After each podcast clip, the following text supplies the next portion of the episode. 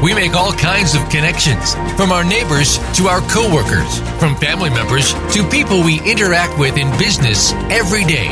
What about the connections we make to ourselves? Today, we'll explore the connections that we make and how they define our lives. This is Things Worth Considering with hosts Gord Riddell and Alexia Georgoussis. It's time to consider the possibilities. Hello and good evening, and welcome to Things Worth Considering. We're a weekly talk show. We like to present ideas for you to ponder, ideas that maybe you'll disagree with, and of course, things that are worth considering. I'm your host, Gord Riddell, and I am here with my co-host, our very own doctor of naturopathic medicine, Alexia Georgoussis. Hi, Alexia. Hello, Gord. How are you? I'm good. How are you? I'm good. Good. We are live. If you would like to join in on our conversation this evening, you can call us toll-free from anywhere in North America at 1-888-346-9141. Now, this evening, I'm really happy we have a returning guest. Not that they don't want to return. This one is a very special person for me. Her name is Mary Louise Albert, and she's a very long-time friend. She was last on the show, actually, with her equally talented daughter, Rebecca Margolick, and they were talking about the demands on professional dancers to have this perfect dancer's body and the demands that entails. Mary Louise happens to be my oldest friend. We're going to find out how old she really is. Mary Louise and I go back to high school days, and in fact, this year happens to be exactly 50 years. 50 years. Where did it go? The pandemic is screwing everything up. Mary Louise, she was always focused on being a dancer, and she did. She became an award-winning national and international solo dance artist. She apprenticed with Le Grand Ballet Canadien, and she went on to dance with companies like Judith Marcuse, Anna Wyman, Karen Jameson. Her teaching includes the Arts Umbrella in Vancouver, Simon Fraser University, Harvard Dance Center, and she is also a dance adjudicator throughout Western Canada. At age 45, through the Dancers Transition Center. We have two at the school. She graduated in business arts admin and management. And in 2011, she won Canada Council John Hogday Award for Excellence in Arts Management. Way to go, girl. Recently retired as the Artistic Managing Director of the acclaimed Chutzpah Festival. She is past member of Arts Council of Vancouver and the Cultural Policy Council. And this is really cool. After 19 years of being absent from the stage, she has just recently returned in 2021. She lives somewhere between Vancouver and out on an island called Sointula in British Columbia with her partner. I'm not even pronouncing it.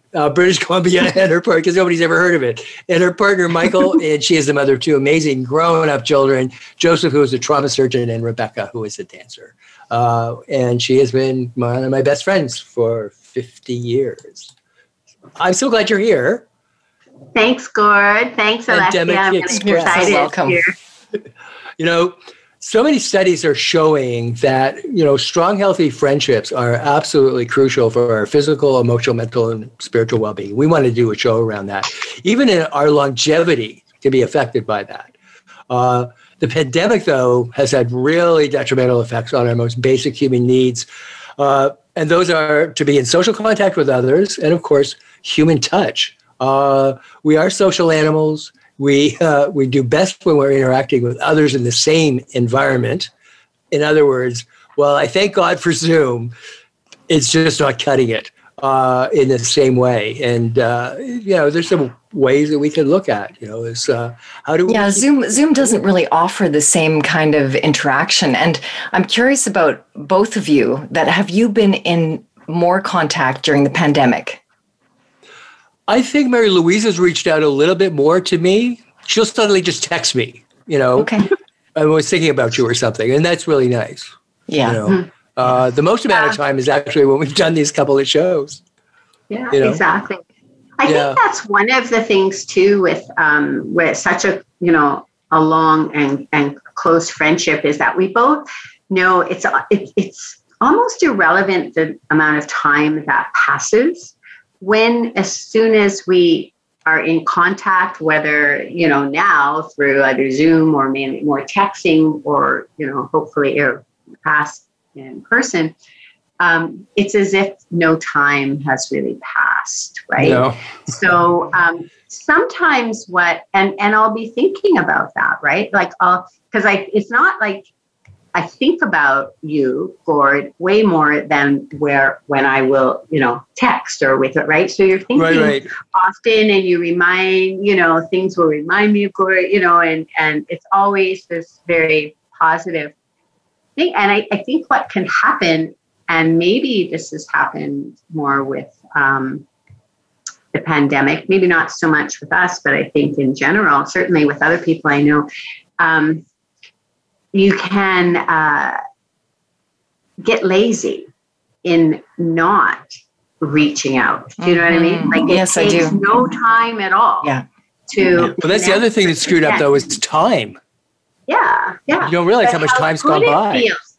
That's right. And just how good it feels when you do go, hey, like when I got Gord's, text about, being on the show again, how I was like, great, and every time it sort of happens, it's like, why, it's interesting how I think we have a tendency to maybe wait too long to make that, to reaching out, right? And I don't know if it becomes worse with, with when you're really close friends, because you just know that they're there, right? And that unconditional love is there.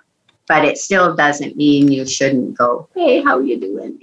You're right. Yeah, and you bring up a really good point, Mary Louise, because I found as well is that I do think of a lot of people, and some of them I will contact and some I don't.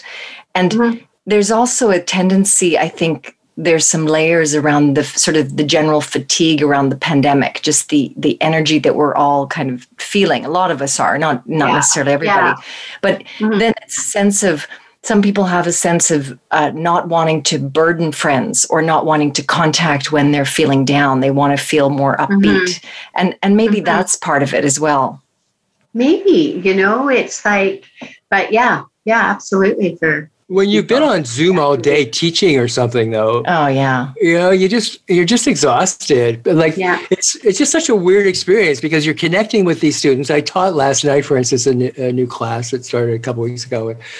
You have this connection building and, very in-depth conversations. And then it's like, okay, next week. And you go click. And then you look around and you go, I'm here all by myself. And it's kind of a very strange experience, It is. Where I'm used to having a classroom of people actually in front of me, and that energy feeds you as an instructor. All of us are teachers. So, we know that live but over the Zoom, and you're just exhausted, and then you just lose track of time. And I think too, it's like, even though, electronic, like that, social media or the screen is a very, just everyday thing now. It doesn't mean you still like it, right? I don't like watching things necessarily live on video unless it's actually made for TV or made as a film, So it's like, so even having conversations, I haven't usually with Zoom, like it's more when it's kind of a meeting thing. I don't think of it as something to have a drink or friend, type of situation with, and I know more people are, doing that. And I'm almost kind of wondering is I should do it more, right? Because I'm thinking about it. I mean, Gordon, I just even here right now, like it would be fun. I do with a couple of friends. Absolutely. I do with a couple of friends. Right? Yeah. I know people that have brunch. People have brunch or they have cocktails after work over Zoom. They're each in their own spaces and they're sitting there and they're having, so what did you cook for your brunch? And they're having brunch or whatever. It's like, okay, I hadn't quite taken it that far, but people are having little cocktail parties. Yeah. And there's some very creative ways. My sister who's currently working in Europe right now, she'll have, sort of events with people that are all over the world that they'll just have a time to get together. But it is a totally different platform around being, suddenly this two-dimensional way of being, and we're not used to this in terms of our sensory affect, and I think that that's very challenging. I personally find it really exhausting if I'm looking and also looking at somebody and also speaking at the same time. It's without being able to have eye contact. I don't know what it is, but it's I'd rather close my eyes while I'm sitting there, you know? But it's also the thing too, which is, I find, is odd, right? And even just right now, when you are having a conversation with somebody, you're not looking at yourself. Exactly. And that's the thing with Zoom, right? It's almost, to me too, sometimes it's like, okay, you're focusing in on that conversation, but there's this other thing happening over the side, which you normally don't do. I think it's disjointed. And word, like, you're okay. Yeah. I don't. Yeah, well, exactly. Look at me. I hate how I look right now with these things on, you right? And I'm watching myself and I see it, right? I don't, you know, and then it's like, you know, but those little earbuds don't stay in my ears. So I only wear these when I'm on a gym, right? You know, I'm not putting them on when, you know, I haven't seen my, you know, friends for a while. So I think I still don't like all the connecting through a screen. Yeah, yeah. And there's I feel too a little bit, I'm worried that it will become it might become more of a norm. So it takes more effort to connect with somebody in person. So when all this is over, right, are we going to lose that skill?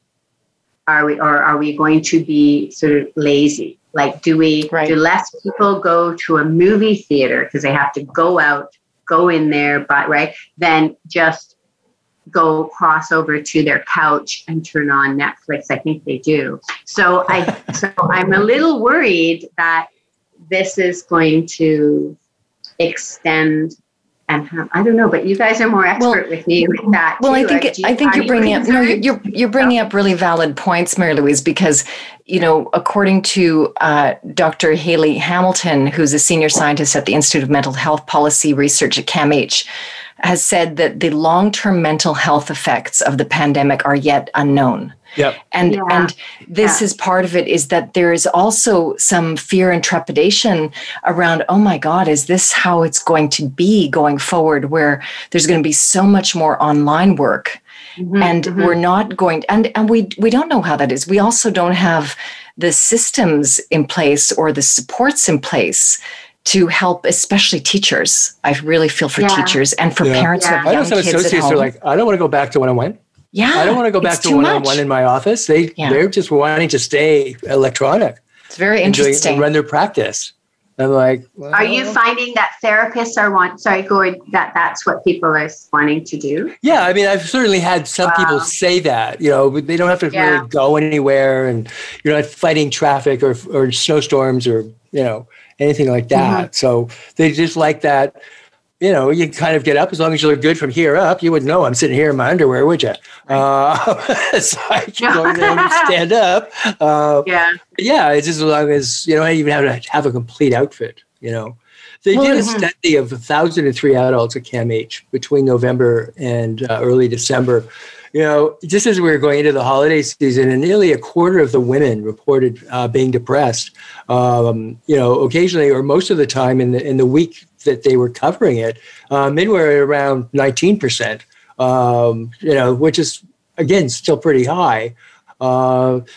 In the survey, people that were age 60 plus, they were less likely to indicate moderate to severe anxiety, whereas those 18 to 39 were definitely admitting to moderate to severe anxiety. That was as high as a third in that age. It's the anxiety levels that was, you know, sort of happening. And this is after, what, 10 months, basically? Mm-hmm. You know, they still have these really high, going into the holidays, going to have these really high anxiety levels. Mm-hmm. You know? Certainly depression is way up, but, you know, so is domestic violence way up as well, which unfortunately for some people, that's a way of dealing with their depression. Mm-hmm.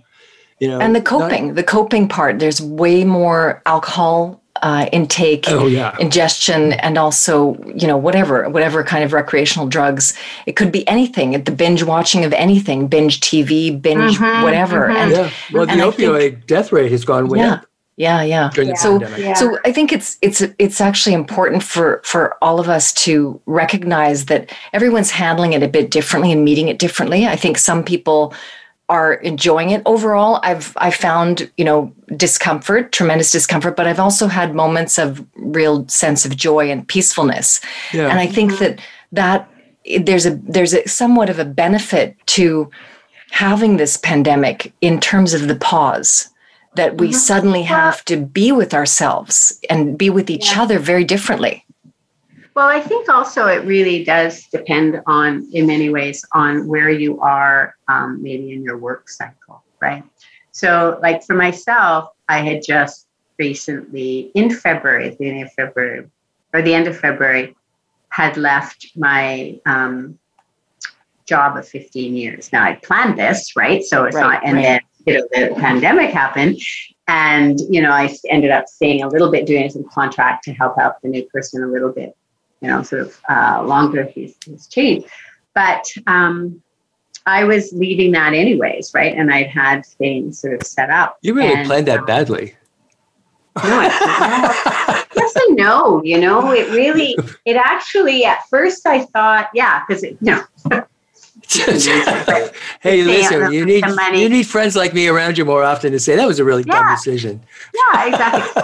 But what has ended up happening too is at this stage, because they're shifting over and over the couple of years before I left the Rossian Chutzpah, I had been building this other dance society that is based up in Sointula on Mount Calamari. That is a presenting series. So I will be. And we're going to hang on to that for just a minute. Because fantastic.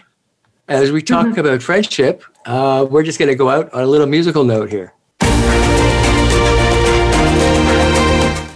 Become our friend on Facebook. Post your thoughts about our shows and network on our timeline. Visit facebook.com/Voice America. Imagine a place where ancient wisdom and modern research combine to create a non-judgmental, dynamic educational environment. We believe learning is much more than just theories. It is the application of those theories that anchor your learning deep inside yourself. Our physical, emotional, intellectual, and spiritual selves are embraced and nurtured, learning how to create an internal balance. This is Transformational Arts College of Spiritual and Holistic Training. Since 1988, we continue our mission of spiritually focused education for all who seek. We offer integrative personal development and professional training in spiritual psychotherapy, holistic healthcare, spiritual director, coaching, and esoteric studies. We are located in Lawrence Park in Toronto on Yonge Street, north of Lawrence Avenue. It's easy to get to and harder to leave. Visit our website at transformationalarts.com or inquire at TAC@transformationalarts.com or call us toll-free at 1-888-TAC-SELF. Transformational Arts, bringing body, mind, and spirit together. Follow the Voice America Empowerment Channel on Twitter. You already know we're full of great ideas, and our hosts have plenty to say. We want to hear from you, too. Be sure to follow us at VA Empowerment and come back every day to see what's next. It's your world. Motivate, change, succeed. VoiceAmericaEmpowerment.com.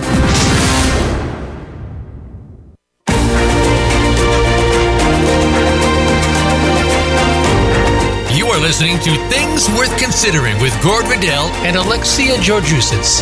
We'd love to hear from you via email to info@spiritgrows.ca. That's info@spiritgrows.ca. Now back to Things Worth Considering. They're so heavy duty. Hi, welcome back. And we're here with Mary Louise Albert, my good friend. And we're just talking about friendship. Mary Louise and I go back 50 years. I can't believe I'm even saying that. It's like sort of bizarre. So you were talking about your decision just prior to the pandemic. Well, the pandemic connection part too, and then this transition part, which Mary Louise, you were saying how, you know, this can be how, depending on how people are responding, depends on where they are also in terms of and work. And So for me, right, it's like I'd finished, you know, it was at the end of the career, but I'd been building up where I really wanted to, I still had some oomph to do something else, right? And I'd been presenting and bringing artists up to this rural area of BC. And so all these things sort of happening so that when I finished working with Chutzpah and the Rothstein, this was already set up.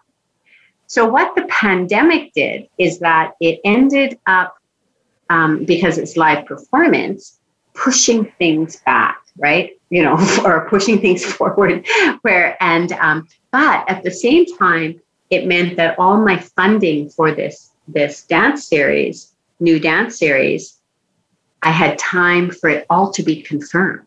So when it started, like I just found out we got Canada Council, we have Canadian Heritage, BC Arts, we also got resilience funding and whatever. So everything is in place. So instead of this dance series starting in March of 2020, right? Or March of 2021, when it was going to happen. Wait, no, like it was going to happen or the end. Anyways, whatever, much earlier, right? Where time has just become a big blur in this whole thing, right? Exactly. It's now not happening until probably starting the first shows in September, right? And then we'll go through for the year. But all the funding's in place, as opposed to one of the riskiest things when you are a presenter or you're putting on art, is most of the time, unless you're just a, club, or not just, but, a music venue or a club or doing that. But then the actual not-for-profit professional presenting component of things, you are starting your series and doing things before you know what your funding is, all of it, right? So there's that risk. This way, I'm actually going in with not that same sort of risk. And it also forced me to actually have a nice break between. Yeah, exactly. Do you want me to take care of your money for you?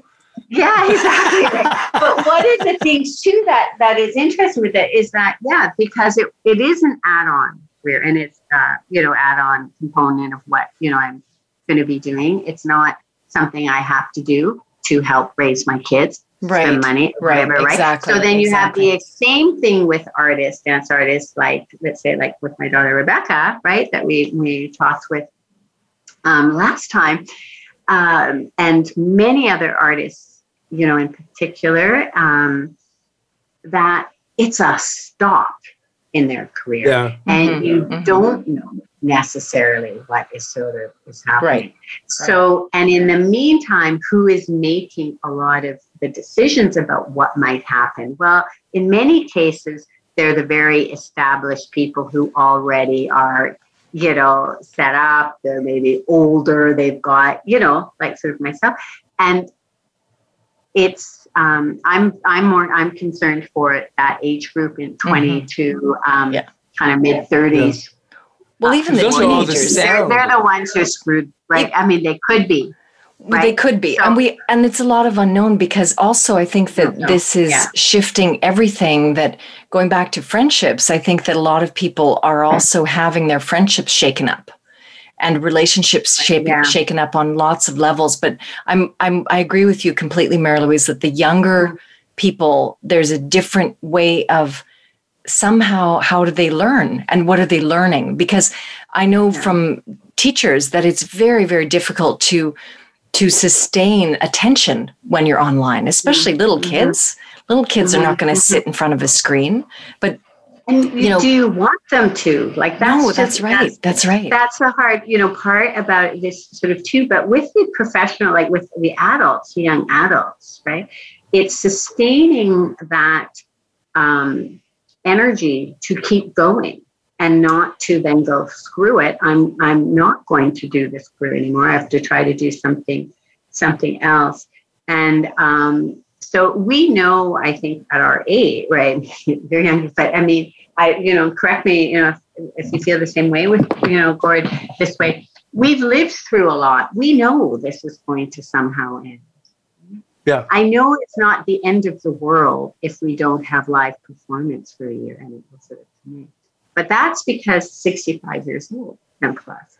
When you're right. when I was 30 or in my 20s, I wouldn't. The anxiety around what might happen is absolutely greater. Mm-hmm. And getting with like friends, that's the other thing, right? It's this history of, you know, like knowing that Gord is there as my friend, right? I absolutely love him and have for years and years and years.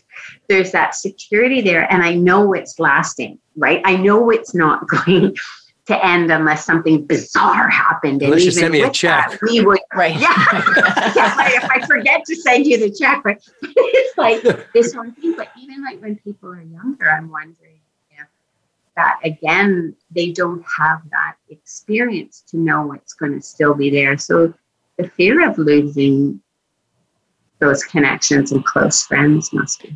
Well, exactly. And it's, and again, you know, we can look at things that, either how do people compare and how they adjust and pivot.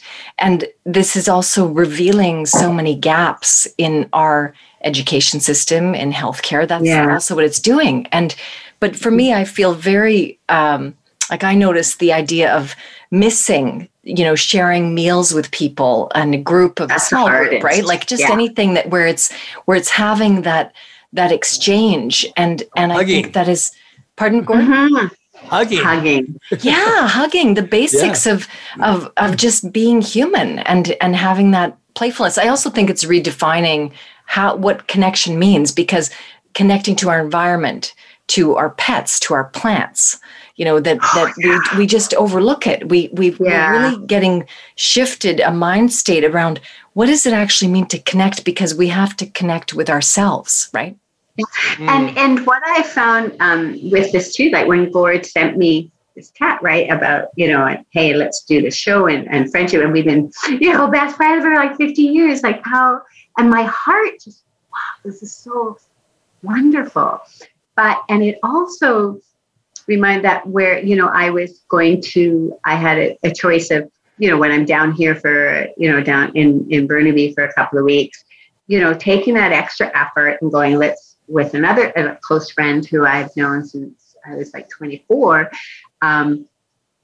to have a distant drink together, right? Now, it took more effort to get in my car, to go down, you know, but what, and I kind of screwed up timing or whatever, and then it's like, oh, I'm going to be there. But part of that was because I got also reminded of the importance of how great you feel when that good friendship just connects again for this period of time. You know what I mean? Like just either having this Zoom thing or going and having, you know, a meet with her. So it was like, no, I'm not going to be lazy and miss it because I sort of screwed up with time. I'm going to put a little bit of effort and make sure I get down there. And it was connected to Gord reaching, you know, to Gord connecting with me about this, right? That is like, how lucky am I to have this opportunity, right? Because a lot of people maybe don't right now. But you know what was kind of sad about it? Both times I've gone and had a meeting with her in this particular place, it's outdoor patio and stuff. There's always been then this group that comes that, you know, like in BC, you have to be sort of in the same household or a bubble, right, to connect. So even Pam and I to go and have this distant drink is not really quite kosher. But the last two times there has been in this group, a woman in particular, a young woman, kiss drunk, like at another table. Mm. Right? That is just ruining. And you can sort of see the energy of that. And you're like, this is wild. Well, like this is the hard part. I think we're showing our age. Well, yeah, that's is that it? Yeah. These young whippersnappers. But you know, because people need outlets, though. This is the problem, is that, you know, we haven't provided it as a collective. How do we have an outlet for this angst that is happening? Because it's exaggerated. And whenever I would go to other evenings out before this, that, yeah, sure, people are maybe sort of, kind of drunk, but this consistent one or two people, absolutely obnoxious, not in a bar, right, but in actually a restaurant type thing. I hadn't seen as much. And I think you're right. Like, it's like, what are those outlets for people? Well, one is we haven't been taught how not to harm ourselves in those outlets. So self-harm behavior is much more common. But the other thing also is that there's like that, okay, so I've been really good. I've been in my house and I've been quiet. And now, boom, they spring the doors open and the people are just going to go crazy. There's that whole pendulum thing of going up to the extreme. And then they go, oh my God, I feel really bad today. I don't think I'm going to do that for a while, and kind of come back into the middle for a while. And it's a rebound effect. And, you see this in terms of medicine as well, where if someone suddenly decides to stop their blood pressure medication or their antacid medication, like an antagonist, that there's usually a spiking that will happen. So it's that sense of, there's a suppression that's controlled, and it's just reflective of suddenly there's this release. And I think that, again, this connection part, especially, Vancouver and area, at least it's a bit warmer than in Toronto and northern parts of Canada, where people are like, I can't even go outside unless, you can. You still can. I go outside. I go for hikes and things, but I'm bundled up, right? But I do think that the challenge of people being at home as well, and Mary Louise, I'm curious about what you would suggest to people being a dancer, because I think people are having a very hard time with restlessness and being in their bodies. That's what I've noticed myself. Well, being in their bodies. Like suddenly having to be in the body. But what would you suggest as a dancer? Well, for me, though, whether, an ex-dancer. Dancer, you're still a dancer. No. I think once a dancer, you're always a dancer. You're right. You're absolutely right. But one of the things, though, that again brings what you're sort of saying is that one of the ways I was able, let's say, to cope with the pandemic, right? Other than not having financial worries, being older and all of that, right? So that's the whole, that made a huge difference, right? And you realize just how lucky, I felt very lucky. Right? And also being in this very small rural community that you can get out for long walks and not be necessarily worried about connecting. But you also have to keep that community safe. What was interesting and what I just kind of went, whoa, and I think it has had an impact in how I will continue to live my life as a senior, is there's a huge slew of people who can't walk very far. Because they are so out of shape. Right. They're just right. And it's like, and it's always been sometimes a bit of a pet peeve for me, right? Do you know what I mean? Like, I will try very hard that our public money won't go to, for my triple bypass surgery. Like, it's not, but it's like you realize that there's a number of people who have not been looking after themselves. And part of the reason, too, to be able to, if you want to get out there and sort of exercise in a pandemic, if you have to get to that next stage of even being able to go for a 20-minute walk without out of breath or whatever, it's hard. Even if you are out of breath, still go for that 4-minute walk or 20-minute walk or whatever. Exactly. So it's like, try to continue to at least build that and to be going out. And then when this is sort of over, let that be a lesson that you want to be able to still be able to go out for walks and stuff, because there are so many people who are stuck in their home, because sometimes they are stuck. Yes. They don't have that opportunity, opportunities or the. I think just staying connected to your body. Health is so important. It's so important. It's everything. Health is everything, right? And mental. It's absolutely. Roll. It's all interconnected. And I think that the overstimulation on the mind with being on Zoom, fear, which is not a great stimulant. Absolutely. Yeah. When watching the news and just seeing the repeat of, you know, the fear that keeps going there, and it takes people out of, for me, it takes people out of their ability to be right where they are. Right where they are, yeah. You know, instead of fearing that, oh my God, this and this can happen. And I think, again, it shows that we really haven't, as a society, set up a skill set for essential skills around, these to me would be just life skills of how to deal with discomfort, right? Exactly, right. And look after yourself. You know? Yeah, I mean, people deal with discomfort by going and drinking. Yeah. You know, or finding other ways. But unfortunately, most of those behaviors are self-destructive or self-harming. Mm-hmm. You know, we don't even know how to breathe, you know, breathing, walk around here, you know, do a bum walk. You don't have to exercise. You can have fun rolling around on the living room. But you get someone to roll around with you, you know, who lives with you. But it's a whole idea of just being in your body. Yeah. You know, and if you have any creative, you know, sense of drawing, painting, writing, you know, now's the time, you know, just, you know, allow, if that's what you feel, if you feel like you want to write something or you want to draw or paint something, just do it. All right? Yeah. Don't compare yourself to Rembrandt. No. You know, you're going to lose. You'll always lose. Right. And I think another aspect, though, right? Well, totally. But another aspect that I think is also to acknowledge, and what Mary Louise was saying around the sense of privilege and feeling very grateful, I feel the same, because there are people that are, you know, in a household that's packed, and they don't necessarily have the access to technology, or they don't have a camera on their screens. I know that's true of students in schools, that they can't see and they can't be seen by the teacher because they don't have a camera on their computer. So it's very, very isolating, right? It's all of it is, but even just holding whatever we've got, holding on to that from a place of gratitude is just so absolutely crucial. You know? Yeah, but what's really crucial is at this point, we need to take a break. We'll be back in 2 minutes.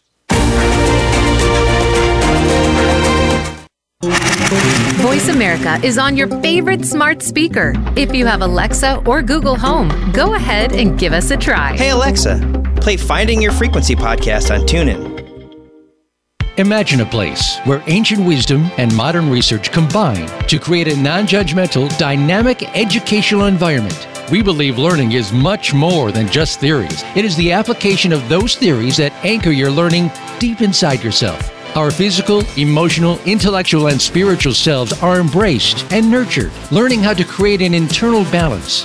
This is Transformational Arts College of Spiritual and Holistic Training. Since 1988, we continue our mission of spiritually focused education for all who seek.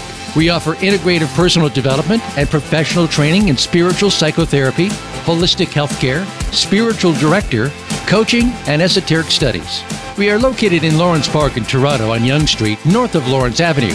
It's easy to get to and harder to leave. Visit our website at transformationalarts.com or inquire at TAC@transformationalarts.com or call us toll-free at 1-888-TAC-SELF. Transformational Arts, bringing body, mind, and spirit together. It's your world. Motivate, change, succeed. VoiceAmericaEmpowerment.com.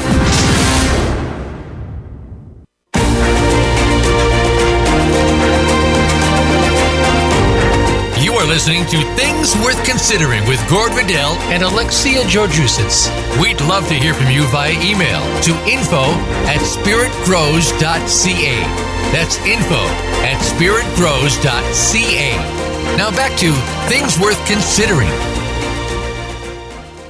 Hi, and welcome back to Things Worth Considering. Gord, I interjected. So now it's my turn to ask you guys about what makes your friendship work. Oh my God. You know, for me, it's history, you know, if there's that 50 years, you know, like we go back to being really silly teenagers and we can still be so silly, not in public. Well, yeah, sometimes in public even. We've always laughed together. We have always laughed, and we both are really off the wall sense of humor, which is helpful. We're both Leos. There's only 2 days apart. Oh, no. Oh, my God. Yeah. We're both Leo. So, we laugh, but we also have some very serious, discussions. We've lived through the death of both of our parents and, all that kind of stuff. We're both really invested in, performance when we were in school. In fact, it was Mary Louise that got me to actually go and audition, but sitting in a car going, "Rock, rock, rock, rock, rock, rock." Really? She shamed me, yeah. And the next thing I know, there for the next 2 months, I was studying to do my master's. What a great actor. Oh, my God. You were so Yeah, Mary Louise went to Ryerson Dance, and I was up at York. So good. And I would go to ballet, actually. That's how I do it. Opera and ballet years going on, and I would always run into Mary Louise's parents. It was like, "Oh, call me June," and I'm like, "I can't call you June." I know, it's so cute. But for me, like what Gord was saying too, right, is that when I kind of think with Gord, is that we laugh a lot. Like we really find, I would say, a lot of the same things funny, and so that's like just this kind of this connection with a whole bunch of other layers too, right? Like, depth, the kind of depth of things and really aren't afraid to kind of go that full dive into something. But this, just fun, and we'll still like, just, yeah. So I think that for me, that is also something that has just really kind of has brought us together. But another aspect is we have given each other time too. And I certainly have felt that I've always had the time to, if you're going through something or there's something, a change or whatever, that it's like you are allowed to do it. And you're allowed to go through the periods, and this person is still there either at the end of it or they're during it or they're right. But it has that. So I would say then maybe that boils down to, we have both given each other the room to grow, right? And we've grown along with them, as opposed to maybe not wanting someone to change, right? Do you know what I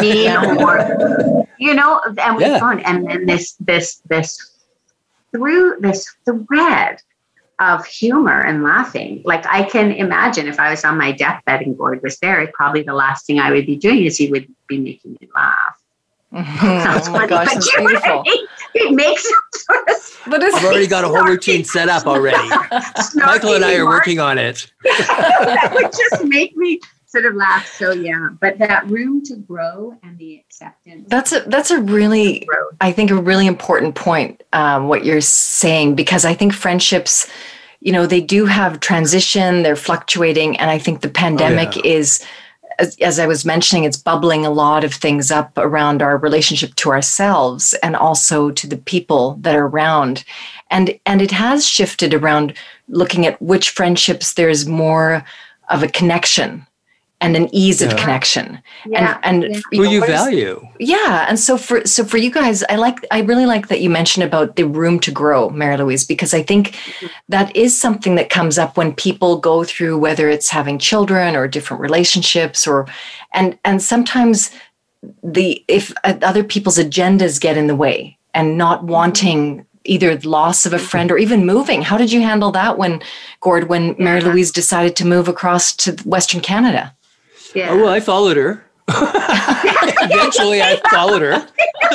But I just didn't settle into it the way that she did. Mm-hmm. I just felt wet too often. Yeah, and the kind of, especially at that time, it sort of felt like there was just kind of one season. Now there's like, it's changed, right? Really hot in the summer and get colder. But one of the other in line with what you were just saying, though, I never felt judged. Whatever we could talk about, whatever I needed to say, I never felt like, oh my God, she's going to criticize the shit out of me or judge me. And the other thing too is neither of us do not take part in gossip. No. We don't talk about other people. We don't take it in, and we don't put it out. Unless it's like a really, oh my God, they won the lottery! How awesome! But we don't. gossip about people. Yeah. And you know, I think when people gossip about other people, it's about us. Yeah, exactly. Yeah. When you gossip about other people, you know they're going to do it about you. Absolutely. Yeah. So, but also the other thing with the growth too, which I think ties in a little bit with the gossip, is that when one is growing, and you're not always at your best, right? No. There can be those periods where it's like you need to be doing this to get to there. And that's where we've been like for each other. And I think what you're saying, Gord, about the judgmental, not that it's like, oh God, that's what she's going through right now, but you know, like one is there. And that's where also then the gossiping about somebody when they're kind of down, right? Because usually when you are gossiping about somebody, it's when they're not doing that great. You know what I mean? Like, they're not how you want them to be or they used to be. Right. So it sounds like you guys really have an ability to have compassion for each other and forgiveness, like a sense of forgiveness, that not taking things personally when a friend is going through a hard time, because I know that comes up, right? That comes up where that, you know, you shouldn't be this way. Yeah. We're both quite fiery. Yeah. You know, we're both quite fiery, yet it just blows through. You know? It blows through. And I would say that for that that compassion side, yes, we sort of have, but in particular with Gord, right? And when I think of my friend Pam, who I saw the other night that I was telling you about, when I had known since I was quite young, you know, and we lived together when I was going through, which we had, you know, discussed at the last, you know, our wonderful with Rebecca too, about eating disorders and all that. Like I was living with her when all of that was sort of going on, right? And it's like, and she like still that friend. So this, knowing who the essence of this person is and the respect and the valuing of the friendship, right, helps get you through another person's ups and downs too, right? You know, that person's ups and downs. And it's a similar thing that I would say with Pam, that she also has just such a capacity for empathy, which also Gord has. As much as he could be so funny, you know, when it was like, you know, so cuttingly funny, but this that essence and that soul is so solid, right? Yeah. Right. Yeah. And have you had a time where you have you had a time where either one of you has had been annoyed by the other one and been able to either have a conversation, or has that just not happened? Only when she got pregnant. I can't remember. Were you annoyed when I got pregnant? No, I'm joking. But why, Gord? Why? It was like finally. No, he's joking. Yeah, sure. I lived out there when she had her first child, but I had moved away by the time she was having Rebecca. So, you know, I think that, sorry. I was just going to say, I remember being jealous once, right? Of when you were living in Vancouver and your relationship with the woman, with your partner then. You know, like not your living, but the woman were working with, you know, that it was interesting because I'd been out in Vancouver for a while, right? And we would see each other because I was traveling a lot in Toronto and, you know, when I was dancing with Anna Wyman, we were back. And your parents were here too. Yeah, and I would see Gord and my parents were here and my brothers and... You know, so it was interesting then having Gord out here with this other solid relationship. So I do remember personally feeling a bit jealous of that, right? That's really? Yeah. And I think that can happen because of the closeness. And, and I think what's fascinating also, the word friend is actually from an old English source of, I can't even pronounce it, friond. And what essentially it means to love, like, honor, and set free, which I think is really beautiful to know that that's really, imagine if we were walking in a world where we were greeting everybody as a friend. There's, you know, we have to be, you know, not everybody is a healthy friend though. You know, there's toxic, there are toxic friendships that they just drain the hell out of us. They do not allow us to bloom. They don't and enforce our self-esteem. You know, it's like a gradual clicking away at us, you know. And I think people need to be aware of that toxicity and get rid of it. Like, just get rid of those people out of your life because they're not really going to change, you know. Things like qualities of great friends and great coworkers are people who are consistent. You know where they're going to come from all the time. Maybe a little up and down, but not like, you know, Dr. Jekyll and Mr. Hyde, who are compassionate, have some humility, They respect your boundaries, have gratitude. You know, they're not materialistic and desperate for money. They, you know, don't take part in the cooler, you know, the gossiping around the water cooler. You know, I don't know, you know, they're just people that you just have that connection to. Yeah. It's interesting, that make you feel better. Yeah, but it's hard to sort of find the tools to be somebody like that sometimes, right? To shift, like it takes some time. Like it took me a while to realize that, like, there's this one person who's, you know, a friend and stuff like that. I would have to say that 2 out of the 3 times that when we see each other, right, you know, statistically, like 2/3 of the time, I usually don't feel that good about myself after, right? Mm-hmm. But still sort of a friend. She's still a friend. And also it's like you don't, I think when maybe people are getting older too, you don't want to get rid of friends as easily, you know what I mean? Or just going, so I don't know, how do you break off or shift from somebody that is a friend but a toxic friend? Well, how do you do that? Yeah, well, I think it depends. I think sometimes you have to make a clean break, and where it's, you know, you can also be more direct and be like, right now, it's not a time for me to connect. And, and I think that is very telling how someone responds to it in terms of, you know, are they able to respect the boundary? Are they able to, you know, sort of get a sense of, okay, this is, and it could be painful, but it's typically painful for both parties on some level. And you know, because it comes down to alignment, and it is hard. I agree with you that sometimes it's like, well, wow, every time I'm around this person, I always feel badly afterwards. A little bit, yeah. Yeah. And it's kind of like, yeah, why do I want to spend time with someone like that then? Right. You know, I think during the pandemic, this has been heightened too for some people, because some people have really been in a negative space, and it's hard for others to, you know, try to balance their own feelings and then someone else who's in that state. Especially when we're off balance in the first place. That's even harder.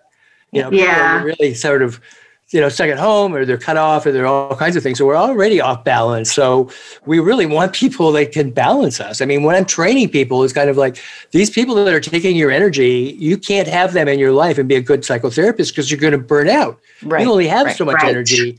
Once you leave the work, you need then to have people that surround you that give you the energy back. Yeah. It's kind of like being able to receive. Regenerate. To receive and regenerate. And also, Mary Louise, I think another way is just to sort of gently fade away. You know, gently not be available. And I think I've done that before, because it's like, it's not personal. Now, so. It's just a... No, this person's on the island. Oh, they're on the island. No. But I mean, it is an interesting kind of process. And you always think that, you know, I mean, you know, at a certain age, you can pick and choose, who, you know, but there's also, because there's all the other elements about often with people too, that, you know, there's also good elements with them, right? And so my tendency is I don't want to, is it worse for them? Will they be more hurt if I step away from them, or can I handle their little jabs? You know what I mean? Yeah. And that's a whole different show, Mary Louise. It's a totally different show. We'll get back on that one. You know, March 11th, I want to tell people that Jennifer Drummond of Rachel Lenz is going to be discussing racism and systemic racism here on the show. Jennifer, I've known her for quite a while, and through her own lived experience in education is a facilitator educator working towards equal and equitable society. And that starts from the inside out. You can get in touch with us at info@spiritgrows.ca or transformationalarts.ca. And Mary Louise, thank you. And you know what? It's not original, but this is for you. Thank you, Mary Louise. Thank you both. Did you hear it? Alexia, I loved it. This is for you. Aw, thank you. The Golden Girls. Aw, I love it. Yeah. Thank you. Everyone have a great week. Good night, and we'll be back here next week on March 4th.